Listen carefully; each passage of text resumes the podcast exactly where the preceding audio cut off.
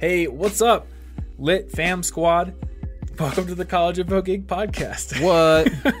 We're the hip. internet's best resource What up, for getting kids? ahead as a student, but uh, a terrible resource for the correct strategy to win every Socker Bopper match that you get into. That's what they're doing these days, I think. I'm pretty sure that's what the kids are doing. I'm not out of touch. You're out of touch. Yeah.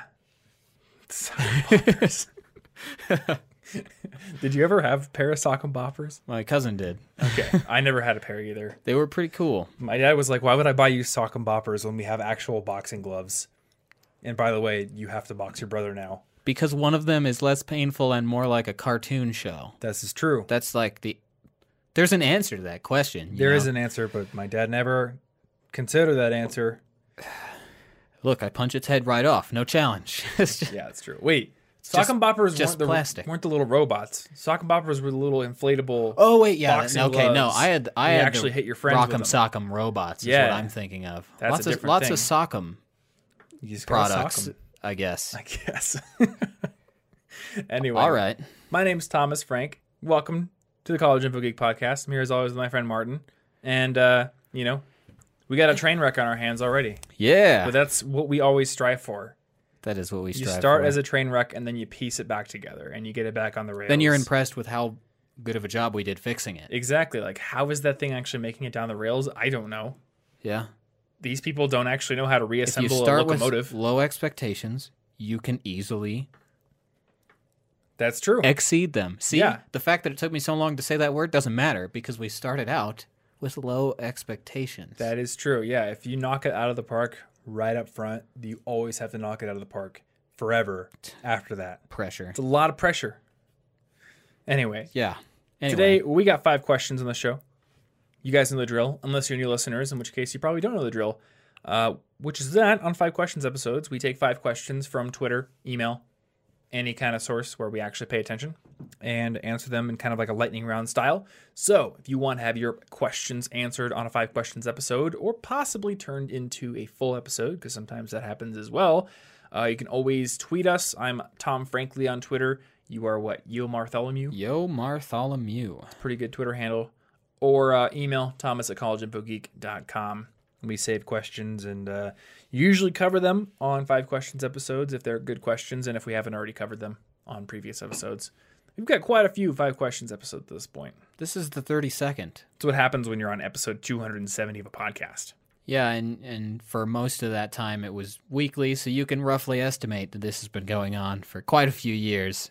Six years. Yeah, just just a lot of six them. and a half A whole years. lot. It's a lot. It's a lot of my life. Yep. That's I was a whippersnapper back then. I was whipping, I was snapping. whipping and snapping, you know?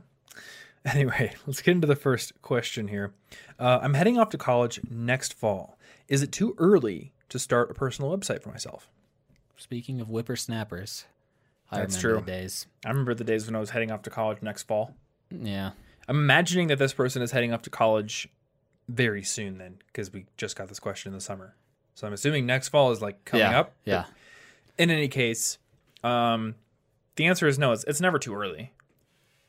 But when, at what point is it going to offer you the most value? That's the question. Yeah. If you've got something good to put on it, if you've got ideas, or even just putting it up there will help you think of ideas in the background, Mhm. too early to one person means earlier than everybody else who thought too early. And Yeah. earlier than everybody else is a great place to be. Yeah. My friend Alex started his own blog when he was 14 years old. And kind of I don't know if he had anything before that because his blog was about how to blog. It's just the kind of thing a 14 year old would do. Never blogged before. You know what I'm doing? I'm just going to start a blog blogging. But I think he did it before it was a cliche, so I'm going to give him a pass. That's fair. And also, I learned a lot of my blogging techniques and skills from reading his blog. And when I found out that he was, I think, 15, around when I discovered his blog, I was like, wait, what? this kid is 15, and I'm learning about email marketing and CSS tricks and all kinds of cool content things from him. Dang. Uh, so yeah, he started this blog. It was called Blogussion at 14 years old, and when he was 18, he sold that for twenty thousand dollars.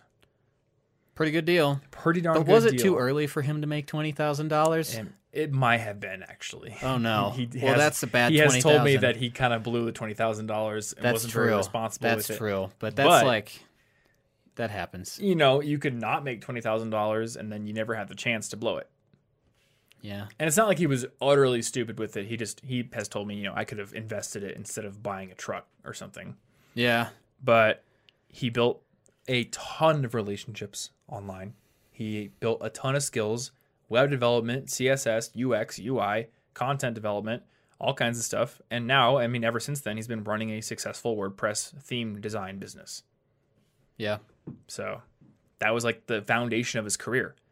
Um, and that's obviously a pretty out there example because most people looking to build a personal website are not looking to build a business out of it. They're looking to build a portfolio and a place to make connections, hopefully get hired, hopefully have you know somebody at a company see their work and to have it bolster their application.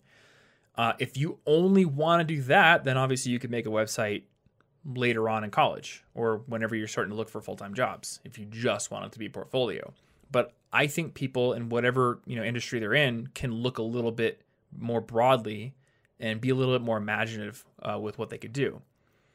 I think having your own online presence is basically just a way to utilize the power of the internet to help you make connections and make impressions whether it's an audience whether it is a potential colleague for a startup that you want to form uh, whether it's a job prospect, all kinds of stuff. Yeah. And a for me, there were community, there were- committee. personal benefits to having a personal website Mm-hmm. and like even just a Twitter because at some point I started taking myself seriously online rather than just, you know, c- covering my face at all times in sarcastic jokes. at Mm, yeah. some point with a personal website and when I started the blog and when I started a Twitter, I was like, I'm going to talk about stuff I care about. And even if nobody had ever looked at any of those things, to me, it made me start considering, wait, who am I and what do I care about? How Mm-hmm. can I take myself seriously? And I don't know that there was too early a time for me to start thinking about what I care about. Yeah, yeah, exactly. Um, no, there's some in between ground here.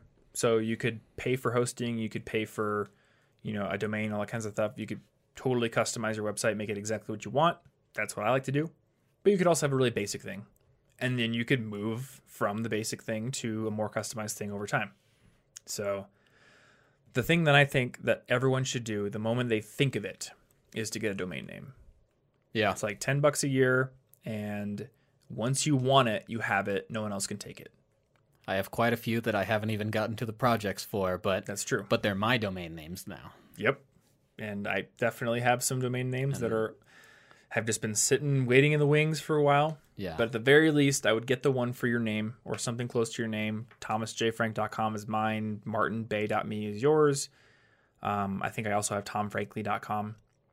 I just, or maybe it's not me. I don't remember which one that one is. But I wanted to make sure that no one could take that. Someone did take ThomasFrank.com when I was a wee lad. Yep. So get that.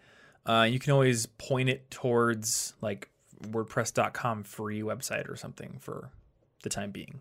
And then once you get to the point where you don't want ads on your website or you want to be able to do more with it, then you could get more into it. And we have a tutorial on our website for that. It'll be in the show notes. Uh, question two then How can I develop mental toughness? Mental push-ups. Like psychic push ups? Yeah. and like bend like- spoons with your mind? I feel like that's actually a thing in Psychonauts. Probably. I'm not well, incorrect. and in Pokemon, the psychics always bend spoons, so I think that that is That's true. probably one of the best exercises because all of them probably do it. Yeah, that probably is. the way to Alakazam has spoons; they must mean something. That's true, and also in the Matrix, Well, that makes there's sense. spoon bending. So basically, be a. Sp- Never mind. This, okay, before I forget about real things, I was gonna. I'm about to move on. Spoon bending is the answer. it's bend spoons. no, the way you develop mental toughness is by uh, exposing yourself to uncomfortable situations. The mind is like a muscle, and the more you expose it to things where you have to deliberately accept a lack of comfort, the more readily able you are to accept it in the next time. Yeah, discipline yourself and choose to do something that you know will pay off. Mm-hmm. But it, like maybe take cold showers.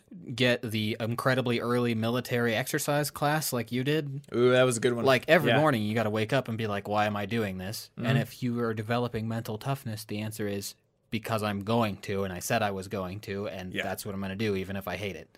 So the way that I like to do this is to basically create um, a situation where I'm forced to do the thing, because everyone can say, take cold showers, wake up early, go to the gym every day, you'll be mentally tough.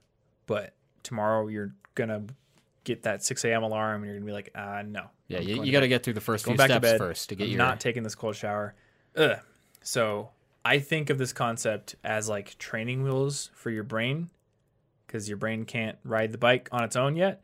So things like signing up for the ROTC fitness class or um, going to Farrell's Extreme Body Shaping, where I believe they make you do like a $300 deposit. And if you don't show up so many times, they keep it forever yeah, like things where there are external expectations you know ideally where there's another person who's going to hold your feet to the fire like a coach or something like that um, but you know without that being an option at least using something like a Beeminder or a habit tracker or i don't know like an online accountability partner something like that have somebody turn off your hot water before you take a shower. there you go. Yeah. Something like that. You know, just find a way to set up systems that force you to do something that you know long term you want to do because it's healthy, but short term you don't want to do because it's uncomfortable. yeah, And the more you do it, the more able you become to do it without the need for help, essentially. So, what are some more things you could do? Well, we talked about cold showers. one, one of the biggest things that I did was uh, control of my food because Mm. back when um, you and our friend Clyde watched uh, Fat, Sick, and Nearly Dead, and you guys were all like, "I'm gonna juice and I'm gonna get all these nutrients." My only take juice, from that bro. was. I've never really eaten vegetables in my life. That's probably not good. Let's get into vegetables. I'm gonna eat. I'm Mm. gonna follow a vegan diet for this month. I'm not prepped for it at all, but I figure if the answer is starving or figuring out how to eat vegetables, I will figure it out. yeah. So then I just made myself do that uh, through like a month challenge. But since then, and I was trying to figure out like I had some illnesses in college and I was trying to figure out what was going on. So I've tried so many different diet things for 30 days that at any point now you could just tell me, I mean, other than water, don't say water, but you could be like, Martin, you're not allowed to eat this for 30 days. And I'd be like, okay, Yeah. throw it away. I don't have any problem just giving up something now because I've done it so many times. Mm-hmm. Yeah, it's true. It also expanded my culinary repertoire, so it's just kind of a fun idea anyway to mix it up.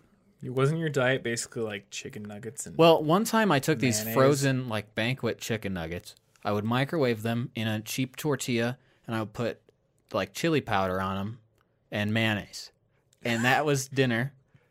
every night? And the problem is that I thought that was a bad idea. So I was like, I got to take control of this. So I'm starving if I choose to only eat this. This is not allowed for a month. Yeah. Also, in all fairness, I picked February because not only was it so soon that I had no time to prepare, but it was the shortest month. So I was like, this is the easiest one. It's less scary. Mm. So if you're, you know, it's just something that makes it less scary if you have to at first, even if it you, you it's something that's too hard to do for like a full month. I can't think of something I wouldn't do for a month, but I don't know. If you're going on a vacation in a couple weeks, that doesn't mean you shouldn't start now for the two weeks before then Yeah. or something. Yeah. Uh, another thing you could do is find a way to cut off your paths of least, least resistance. So I'm guessing you probably got rid of your banquet chicken nuggets and mayonnaise during that month. Yeah. Um, if you you know if you're having trouble actually reading or actually practicing an instrument because you just always reach for the video game console, find a way to you know make it really inconvenient to do that. Like give your consoles to your mom for a month or something and be like, I can't have this until next month. Yeah. Take it all, put it in some closet somewhere that you gotta you gotta go through a bunch of effort to get to. Put hmm. a big sign inside that says you're failing yourself. That way when you open the door trying to steal it back out, and you're like you get a chance then. And that chance is when you determine whether you're building mental toughness. Yeah. You could choose to do whatever you want. I can't make you do it. But when you say, you know what? No, I'm not gonna do it, that's that's the point. Yeah, and That's, that's, the mental push up. That's yeah, that is It's not bending a spoon. No, but It's if you can get to that point though, then you should do it. then you should be doing it because it's amazing. That's true. And if Do you something can with that. literally push your body up off the ground using uh, telekinetic energy, Yeah, if you could figure it out, let me know that would be pretty cool. because then you're more mentally tough than me. Um, you could also do like I don't I don't know if I would say do a meditation retreat. That's like a long time, but you could go do Oh, like yeah. a a few hours. I Actually, there's I- actually a place you can go here in Denver where you could do that. Yeah, I actually went to the uh, Zen Buddhist place here, Mhm. and I did one of their Zen meditation seminars. Yeah. We were there for like forty solid minutes after the explanations of stuff, and I've only meditated that long once. But the thing is, you're there with a bunch of people also, Yeah. so the social pressure helps you. And say, you know, maybe twenty minutes in at home, I would have been like.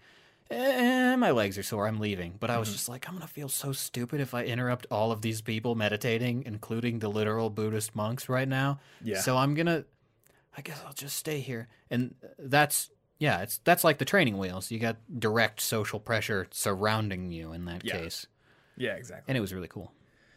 Yeah. So find ways to, I guess, take away your paths of re- least resistance, to have some sort some sort of oversight.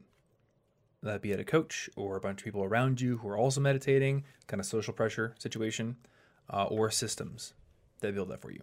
Yeah. Uh, and then find a way to want it. You know, a yeah, lot of people probably gonna just motivate you for something. like people casually want things for themselves, but they're so comfortable that I think like there's this little voice that says you're probably never going to get that and it doesn't actually matter that much. And you have to find a way to overcome that. You're like sabotaging yourself on Yeah. a, on a lower level. Yeah, cuz there's there's always a little voice that's like, "All right, you're probably never actually going to finish the book that you're writing, but it's fine. You have a good job. You can come home every night. You have a girlfriend. It's fine." Like it doesn't really matter. You have to find a way to defeat that voice. Yeah, it's got to matter. Something's got to matter. Mm-hmm. And I don't know what the answer is for you. It's something different for me. I mean, for me, it was like for my book specifically, I literally put out like this book will be out in January. kind of like committed myself to it, and then I had a 500 uh, 500 word per day goal that I had to meet. And I don't think I had any big consequences writing on that per day goal. It was just in Habitica, and at the time, Habitica was very very motivating for me. And I found that uh, recently, you know, I'll get excited to get back on Habitica, but every time, like, the motivation to just see those numbers go up for me personally is not that great anymore. So there clearly is something else that has to be put in Yeah. place. The same techniques that worked for you a few years ago may not work now.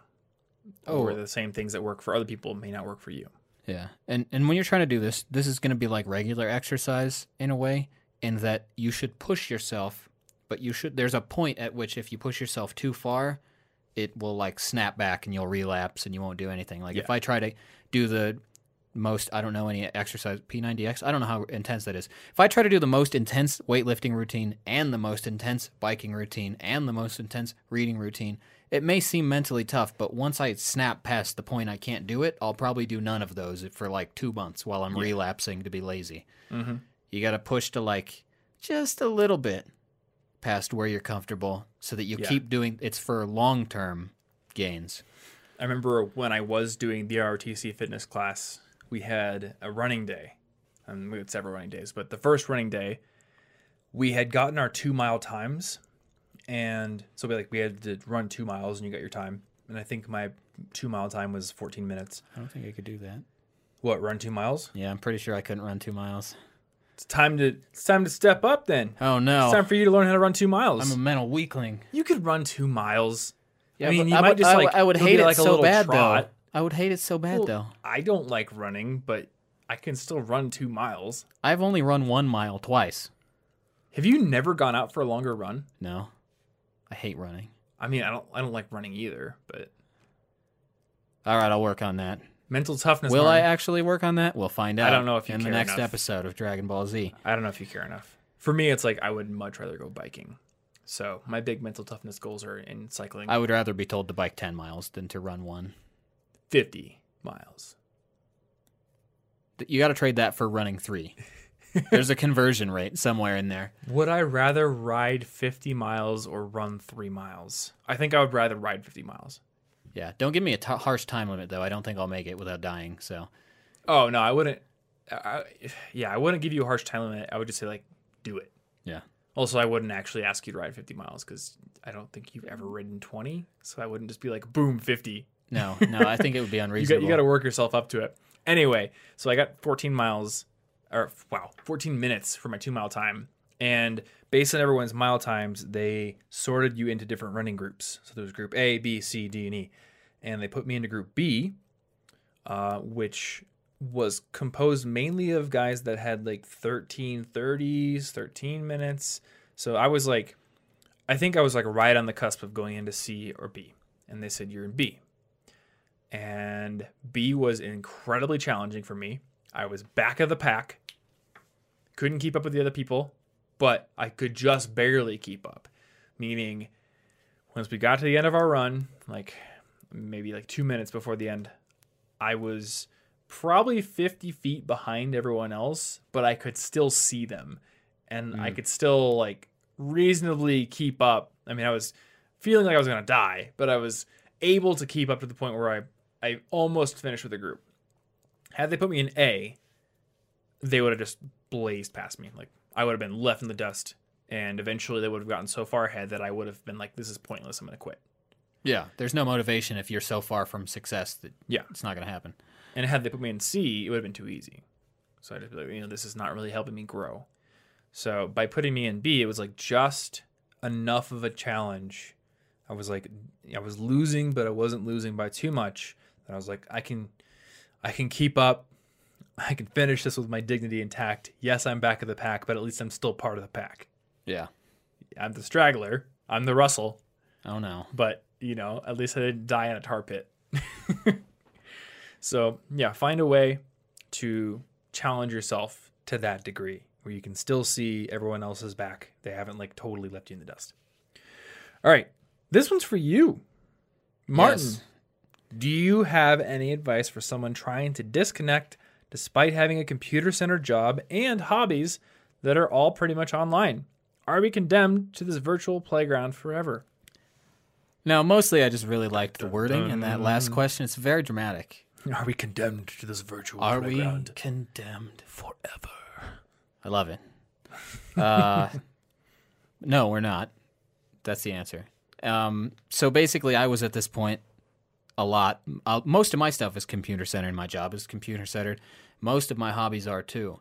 But that's also why it was incredibly freeing for me to pick back up piano and to get into photography and choose not to edit my photos, which would have turned photography into a computer skill again. so true, so I rely entirely on like natural lighting, partially because that's artistically challenging for Mm-hmm. me, but partially because I don't want it to be a computer skill. Yeah, if you were dinking around with color grading and stuff, like you'd probably be in Photoshop more than you. Do. That would be un- it would be unhealthy for me. I think I think I would get to a very unhealthy point editing those. Mm-hmm. But so I would actively look for hobbies. I would say that do not involve it, but also I make a point to pretty much go outside whenever I get a chance when I'm taking breaks, even if it's just like I've decided I'm going to drink this water from the fridge that I get this cool sparkling water. I'm going to drink it. You know what I'm also going to do? I'm going to drink it on the balcony instead, or I'm going to drink it while taking a walk around the neighborhood. Or I'm going to take any small excuse I have to get away from the computer and the video games and the mm-hmm. the electronics because if you have to work on them and you know it would be a position of privilege to just say throw your computer out. You'll never need it. Be a guru. But if you still need it you can spend a decent portion of your day without it. Or if you can't even maybe on weekends or days off you're like i'm going to go hiking Yep. or i'm going to go spend a significant amount of time going on a picnic if you're less active but you still want to go outside. You just have to find some way to do it Mhm. but especially finding other hobbies that take you away from it that way you're kind of accidentally away from the electronics when you're into your new hobby Yeah, I think that's the biggest thing is just exploring new hobbies. Because I know you've been there, I've been there. You're really into video games, and you're like, what else would I do with my free time? yeah I remember you know, being really into video games earlier in my life and thinking like, what did people do in the olden days? They turned to before butter. video games were invented, was everyone just bored all the time? Like, what do they do? And of course, that's a ridiculous thought to have. People had fun before the invention of mass media and TVs and radios and all that. They sat around and talked to each other. They went for hikes. They played basketball. They played sports. They, I don't know, bowling's been around since the days of the ancient Egyptians. People have found ways to entertain themselves.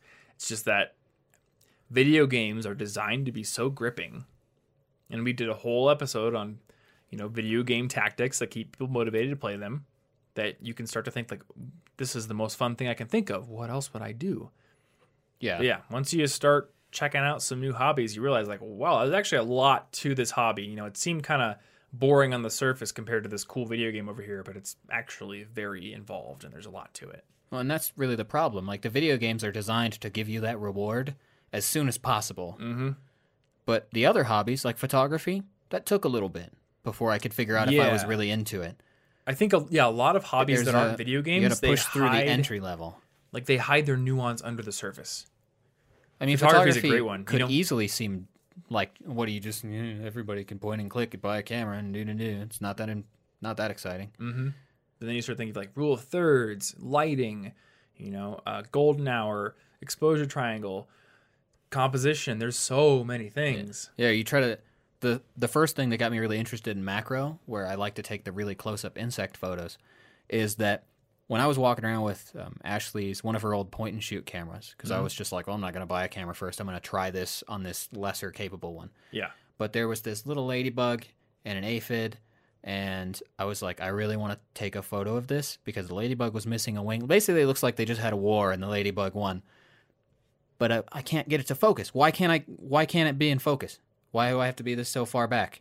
And then I, I realized photography isn't just going out there and clicking stuff. There are very physical limits Yeah. depending on your lens, depending on what you're doing, and depending on the lighting. And you've got to figure out how do I actually solve that. And until you run into a photo you wanted, but you failed at, it's hard to see that mm-hmm. there is a lot going on under there. Yeah. Or, or for my case, um, probably my biggest hobby is guitar. I'm playing music in general. And I was just thinking today about all the combinations of sounds that I can get with the pedals I'm using. It's like mind boggling. There's Yeah. infinite things I could learn how to do. And, you know, again, like when you're playing a video game, I think a lot of the complexity and the interesting elements of it are just kind of like presented to you. And with physical hobbies, you have to dig a bit, but that complexity is there. Yeah, like chess doesn't that doesn't seem fun until you start getting into what's behind the strategy. Mhm. Because before that point, you're just like, well, okay, well, I just move stuff and then I lose. That's the game, right? It's not. Yeah, It's not great. yeah, yeah. If you're playing Overwatch, everyone's like, "Here's the meta." You know, it's we'll just tell you. Chess, you have to go discover it. Yeah. So go discover new hobbies. And if you don't know how to, go to meetup.com and sign up for some meetups. Yeah. And if it's know? a little weird at first, that's no problem. I, I was probably too early in taking my adult classes when I went to take photography classes for the first time because everybody else in there was decades older than me. And I was like the only person who was like, I wasn't finished learning yet. I just got out of college, but I was like, I want to take this. Mhm. So I was definitely age wise isolated. But don't don't let that discourage you. It's cool to want to learn that soon again or Yeah. that soon in general because I do not regret taking those at all. Mm-hmm. And I've I've gotten much farther with my photography from classes that I initially felt weird and isolated in Yeah. than I ever would have thought if I'd just been like, "Oh, this isn't the right vibe for me. I'm leaving." And I think it might also be useful to define checkpoints for yourself. Because again, the great thing about connected hobbies like video games, all that kind of stuff, like it sort of hand holds you a little bit. Video games like, hey, you beat this level, you leveled up, you got this piece of gear, great job. Yeah, the Here's small wins part of the You know? of the podcast episode. For photography, it's like, where's the progress? Well, you got to define it for yourself. Yeah. you know and then like i can go look at your instagram and see definite progress but maybe you didn't see it when you were doing it Yeah. and i think for you it was like 30 day challenge of getting one out every day. That was like the first thing. But Yeah, and then it turned into like six months instead. Mm-hmm. and now I bet you there's probably other things that you're using as kind of markers for progress. Like I know right now you're trying to get a really cool balcony photo, Yeah, which is totally different than all the macro stuff you've done before. it's very different. So that's like a totally different journey. It's like a cool expansion of your talent. Yeah, we shall see how that goes. Mm-hmm. Yeah, I'm pretty excited to see it. All right. Question number four How do you know when it's the right time to quit a job? This is the hardest question here. Whatever time, like, shows your boss who's boss the best. Just so you can be like, oh yeah, I quit. Like the most argumentative time. That's my advice. It's right before the boss and the police come into the office to escort you off the premises and fire you. Right before that, you got to yell, I quit. Then you're safe. You got to get the You've got you've got immunity then. Yep. I think. I quit. I was embezzling money, but I quit. So, but this is this is a difficult question because yeah. quitting a job comes with a lot of pressures. Obviously, finding a job is stressful, mm-hmm. especially if you're trying to pivot into a different career. Money is obviously a huge pressure here. Yeah. I had to quit my job when I injured my hands, and that was a terribly hard decision because I was like, but this is how I'm making money to pay for medical costs. Yeah. So, you know, I couldn't just say I quit right now. There's clearly thought behind it. So there are a few factors you have to consider. Factor number one Have I stopped growing in this job? You know, am I completely stagnant? Factor number two uh, What sort of opportunities do I have if I quit this? Like, will I be able to find something relatively quickly? Factor number three What is the financial reality? Because if you're living paycheck to paycheck right now, you know, it's harder to justify leaving the job that is paying your expenses than if you have 50,000 in the bank, your monthly expenses are $2,000, like you could just chill for 2 years if you needed to. Yeah, if, you, That's if totally you're living paycheck to situation. paycheck, the answer to the question is when you've been given a different one. Mm-hmm. So, you know, that could be the answer depending. And what is your ability to cut back on your life's expenses if you needed to quit for some reason? Um, the guy I know, Lewis Howes, who is very well known now, obviously has millions of dollars. Um, I remember him telling his story at a conference I was at where I think he was like a, a semi pro football player or something like that. I don't, I don't know if he was in the NFL, but he was a pro athlete. Got injured, and because of his injury, that ruined his pro career forever or ended it. And uh, he said, like, for nine months, he slept on his sister's couch because he just didn't have money. But during those nine months, he started building this business, connecting people on LinkedIn, eventually started doing networking events in cities based on LinkedIn marketing, started charging for those, and then um, kind of like built a whole business off of that. And that's how he got started. So for him, and it was kind of like forced quitting because when you're a pro athlete, if you get seriously injured, you're just kind of done. You don't Yeah. really have the choice to say whether or not you're quitting. You're just like no longer viable. Uh, he was able to massively reduce his expenses by going and living with his sister, you know? And it's harder to say, like, oh, yeah, if you just don't like your job, you should do that and phone your brother up and be like, hey, can I sleep on your couch because I just don't like my job? You know, maybe you should try to save up a bit. Or maybe your brother wouldn't care. I don't know Yeah. depends. But I think it really comes down to those factors. Am I growing? Am I super burned out? Do I hate this? Am I, you know, not going anywhere with it? Uh, you know, who depends on me? What's my financial reality right now? And what's the likelihood that I'm going to be able to get something else going fairly soon if I quit this job? Yeah, I, if I was going to quit, even to just pivot into some other idea I wanted to do, Mhm. I wouldn't quit until I at least had a plan for how I was going to spend the time afterward to position me to get into the new thing. Yeah, That way, that way you don't just like spend the first month like, uh, I'll get around to it next month. This month, video game month. I'm catching up on my Mario's. This is my fun month. the next month, I'll do this stuff. Like that's a that's not a good idea. Yeah. That's a bad time to quit. You weren't ready to quit yet. Get the get Yeah. the plan first so that you don't just kind of stagnate in a different way. Yeah, if you're gonna quit, you have to pre- be like start preparing to quit. And then uh, depending on how you prepare to quit, you have to think about the very real possibility that your current job will find out you're trying to quit and fire you before you do. Ooh, that's a tough one. Don't put it on. Don't put it on Twitter thinking about quitting. Well, I mean, I know that there, it's like some companies literally pay for software that scans the internet constantly for information about all their employees to see like Ooh. are they on LinkedIn? Are they being active on LinkedIn? Are they put like are they going to apply for other jobs? Wow. And I don't say this to scare. Well, maybe I do say this to scare people because, like, the reality is some companies do that, and you know what? As much as you might say they're jerks for that, it's like it's also understandable. It's kind of in their interest to make sure they're retaining their employees, and if they're not, they're starting to look for replacements. You know, instead of getting blindsided. Yeah. But you know, you just got to be aware of the fact that if you're starting to actively look for jobs, actively apply, actively network on LinkedIn, like you might get found out. And I, I think that a good company would recognize that, like a responsible company that cares about their employees might recognize that and confront you and be like, okay, you know, is there anything we can do to make this job better for you? Or maybe they're going to say, like, you're not actually that good of an employee, you know. It depends on are you valuable to them.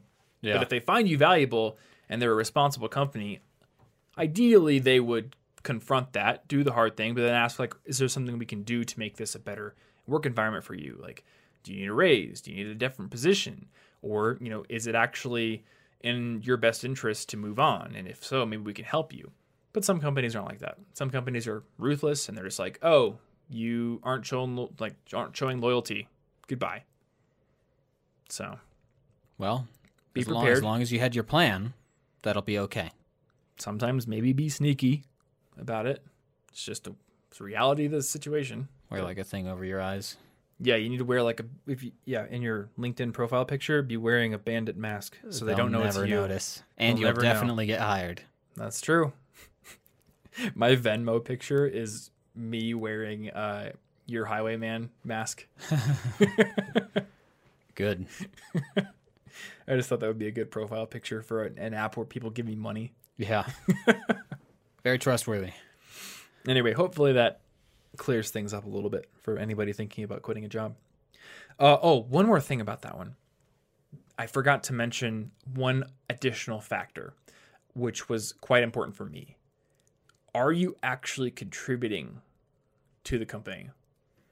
Uh, and this was the reason that I quit the web development department at Iowa State because I just knew like everyone else there knew what they needed to know and I was several years behind. You know, I could just tell like if if I if I stay here, I'm only going to be able to do like these tiny maintenance tasks and unfortunately, I'm just not at the level where I can realistically catch up to where all the other programmers are to be useful and to do interesting projects. So, I made the call to leave both for myself but also for them. Yeah. It's weird how I did like the exact same thing, but with a mm-hmm. different job, also web developing on campus. Yeah. Sometimes they hire you. Sometimes, like, you know, it's not you being dishonest. It's not them being dishonest. It's just like you both legitimately think you're a good fit. And then you realize, actually, I'm not. Crap. Yeah. you know? And at that point, both you and me were in the position to quit because we were still students. Yeah, it So made it it wasn't like- easier. The hugest thing in the world. But, you know, that was the thing for me. It was a consideration. All right, last question. Uh, how does one prepare for an oral exam? I study what amounts to lit and classics in the US, but most of my exams are in oral form with broad or detailed questions depending on the professor. So the the main thing that I took from this is that obviously one of the differences is that it's not written, it's an oral exam. But the other difference here is that the questions might be more broad or detailed and it like they're not multiple choice questions necessarily. It sounds like maybe it's more of a do you fully understand this topic rather than did you memorize stuff from the study guide. Um, in a situation like this, one, if you're scared of the speaking part, I mean, obviously there's a lot of uh, we've we've got some anxiety stuff Yep. to talk. We've got videos and podcasts and articles on that. We can find some of those and link to them, and get practice with that sort of a thing. But for understanding the topics better, I think it would be a good idea to obviously actually do your readings, But maybe try to do something that I've done a few times to practice language, which is just uh, take a, take your webcam or your phone. I guess now now a phone would be a really easy way to do this. Just record yourself explaining the topic Yeah. as if you were explaining it to a friend, or explain it to a friend. Mhm. But try to record it. That way you can play it back and then hear. Okay, actually, what I just said there was a jumbly mess. And Yeah. if that's true, you may not fully understand that section if you can't express it very well. And even if you do understand it and you can't express it well, you're still not going to get the points because the teacher needs you to express it well. Yeah, I mean, sometimes you have to think through how you're going to answer something, and your first go at it is a mess. Yeah, and it's going to be hard to practice. Like multiple choice, it's largely just what can you memorize these facts? Do, do, do, do, do, do. But for truly understanding in depth something, you're going to want to go over it several times and be able to explain it to yourself, to someone else, in simple language, and in the language using the correct vocabulary, Mm-hmm. depending on your audience. Yeah. Yeah, I mean, even for videos, I do this a lot. I'll pull my phone out and I'll just selfie record myself either going over the script or just brain dumping ideas so I can make a script later on. And obviously, it's never the footage I use, but sometimes it's needed to get the actual footage on the camera. Yeah, It's just a preliminary, lower pressure way to practice delivering that information. Because it's it's different when you're writing, right? When you're writing, you can sit there for as long as the time limit allows and kind of piece together what you're going to say. It's like a very I don't know, asynchronous process. You can take an hour to write something that would take 5 minutes to read. And you But- don't need to know it. You could be pulling it all actively from the resources Mm-hmm. and then just forget it the second you write it down. or you know even in an exam right you have to remember it but it's still again asynchronous but during an oral exam it's not like they are listening to you in real time so you need to know the material well enough to deliver it in real time Yeah, and I, and I think one thing, so also the way I read when reading a foreign language might be helpful here because the first time, if I read uh, read a page of Spanish, I'll read a page or two, write down the vocabulary or the stuff I'm curious about, like, wait, what happened there? What was something happened here and I didn't understand it, but I'll read it through, get familiar with all the vocabulary I'm missing, then read it again, and the second time, it makes so much sense. I'm reading for like fluidity and fluency. Suddenly it makes sense. So if you do the same thing, say you're reading about like Roman mythology or something, then you read the first time, maybe make some notes like that might be important later. Is that guy important? Not sure. We'll find out. And then uh, maybe some questions like what did they do? Why actually why was this brought up and how do they connect with that guy I read about earlier? They said something and it might have connected. Then read through it a second time and you can put the pieces together now that you're more familiar with the topic because some of the higher level ideas if you don't have a base level of like if you don't understand how to put the small legos together you know how they work how are you going to build a giant sculpture? You need first yeah. you're doing all this weird vocabulary and these philosophical concepts and linguistic terms and you need to understand the actual terms but then you need to go back through to get the big ideas that the terms make. Yep. Yeah good point. All right. I think that does it. Did we pass our oral exam? I think we did okay cool that's good And I just realized that I need to drink more water today. I have not had a whole lot of water today. Feeling a little dehydrated. well don't do that Yeah, I want to get hydrated. So I'm going to wrap this podcast up and get some water.